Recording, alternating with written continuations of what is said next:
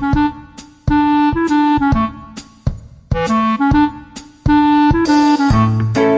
오늘을 꽉 채워줄 생활 정보를 알려드립니다. 오늘을 채우는 여자 배아량 리포터 나와 있습니다. 안녕하세요. 네, 안녕하세요. 네, 오늘은 어떤 생활 정보 알려주시나요? 혹시 신용카드 자주 쓰세요? 예, 많이 쓰죠. 신용카드 쓰다 보면 연체될까 걱정도 되고 또 신용 등급 생각 안 할 수 없잖아요. 네. 신용 등급이란 개인에 대한 각종 신용 정보를 종합해서 신용도를 숫자로 나타낸 결과예요. 네. 등급은 1부터 10등급까지 있고요. 신용 평점은 1000점까지 있습니다. 음. 1등급과 1000점에 가까울수록 신용이 높다라고 해석할 수 있고요. 주로 은행이나 금융회사, 신용평가사들이 각종 대금 연체, 은행 대출 여부 등을 바탕으로 거래 형태를 분석해서 종합적으로 평가하는데요. 네. 신용카드 등급과 점수에 따라 대출 금리가 달라지고 또 단기 연체 정보라고 해도 한 번 등록되면 최대 3년 정도 없어지지 않는데요. 이걸 잘 모르는 분들이 계시더라고요. 네. 그런데 지난 5일부터 금융감독원은 고객에게 신용도 하락을 미리 알려주는 제도를 시, 시행했습니다. 어떤 내용인지 한번 살펴보고요.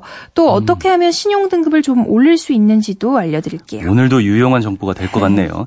그 신용도가 떨어지기 전에 미리 알려준다는 거는 연체 사실을 알려준다는 거겠네요. 맞아요. 금융회사에서 돈을 빌리고 원리금을 정해진 기간에 못 갚으면 연체자로 등록이 되는데요. 네. 5 영업일 이상 연체한 단기 연체 정보는 신용 조회 회사에 등록되고요. 3개월 이상 연체한 장기 연체 정보는 한국 신용 정보원에 올라갑니다. 음. 근데 지난 5일부터 금융감독원이 금융회사가 대출 연체 정보를 등록할 때 채무자에게 신용도 하락에 대한 정보, 이를테면 연체 등록 예정일과 불이익 같은 것 있잖아요. 예. 이것들을 채무자에게 미리 알리도록 했습니다. 오, 좋네요. 소비자 안내 가이드라인을 시행하는 건데요. 네. 채무자가 미리 상환하거나 대응할 수 있도록 해주는 거죠.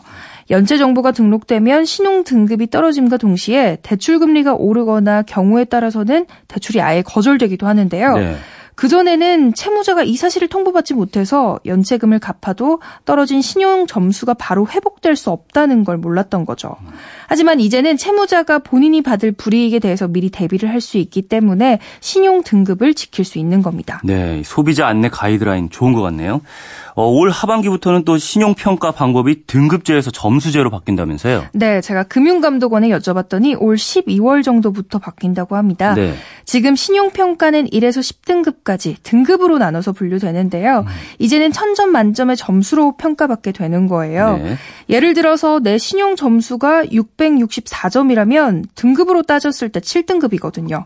그럼 제도권 금융회사의 대출을 받기가 어려운데 점수제로 바뀌게 되면 기존의 6등급과 비슷하게 간주됩니다. 네. 등급보다 점수로 분류하면 좀 더 세분화돼서 합리적인 대출 금리가 적용될 수 있는 거죠.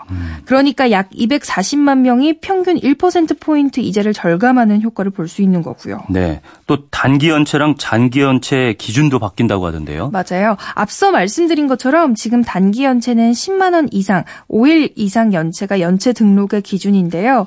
이 기준이 앞으로는 30만 원 이상, 30일 이상으로 완화되고요. 음. 마찬가지로 장기 연체도 50만 원 이상, 3개월 이상에서 100만 원 이상, 3개월 이상으로 변경됩니다.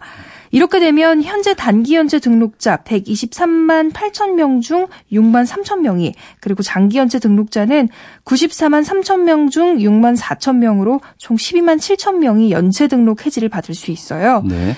또 연체금을 갚아도 단기 상거래 연체는 3년 동안 이력이 남아서 신용평가에 반영이 되는데 이걸 1년으로 단축하는데요. 그럼 116만 5천 명의 신용 점수가 올라갑니다. 네. 단 단기 연체를 반복하는 대출자의 경우에는 도덕적 해이를 우려해서 최근 5년간 두 건 이상 연체 이력이 있으면 현행대로 3년간 남겨두고요. 그렇군요.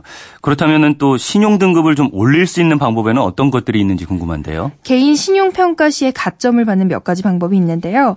우선 공공요금이나 휴대폰 요금만 잘 내도 등급을 올릴 수 있어요. 네. 통신요금, 국민연금, 건강보험료, 도시가스, 수도요금 등을 6개월 이상 납부했다면 그 실적을 신용조회회사에 제출하면 되고요.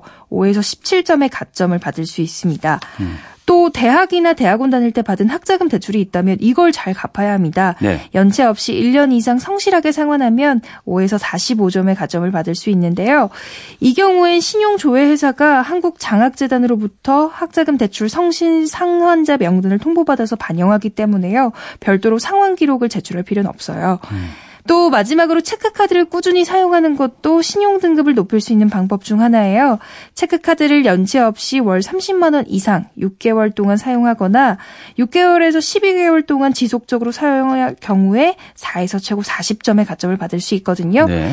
이것도 신용조회회사가 금융회사로부터 체크카드 사용 실적을 통보받아서 가점을 부여하는 거기 때문에 별도로 사용 실적을 제출하실 필요는 없습니다. 네, 신용카드 신용도와 관련해서 알아봤는데 연체되지 않게 평소에 자주 확인하는 것도 중요하겠습니다. 네. 오늘을 꽉 알차게 채울 꽉 찬 정보였습니다. 지금까지 오늘을 채우는 여자 배아량 리포터였습니다. 감사합니다. 네, 감사합니다.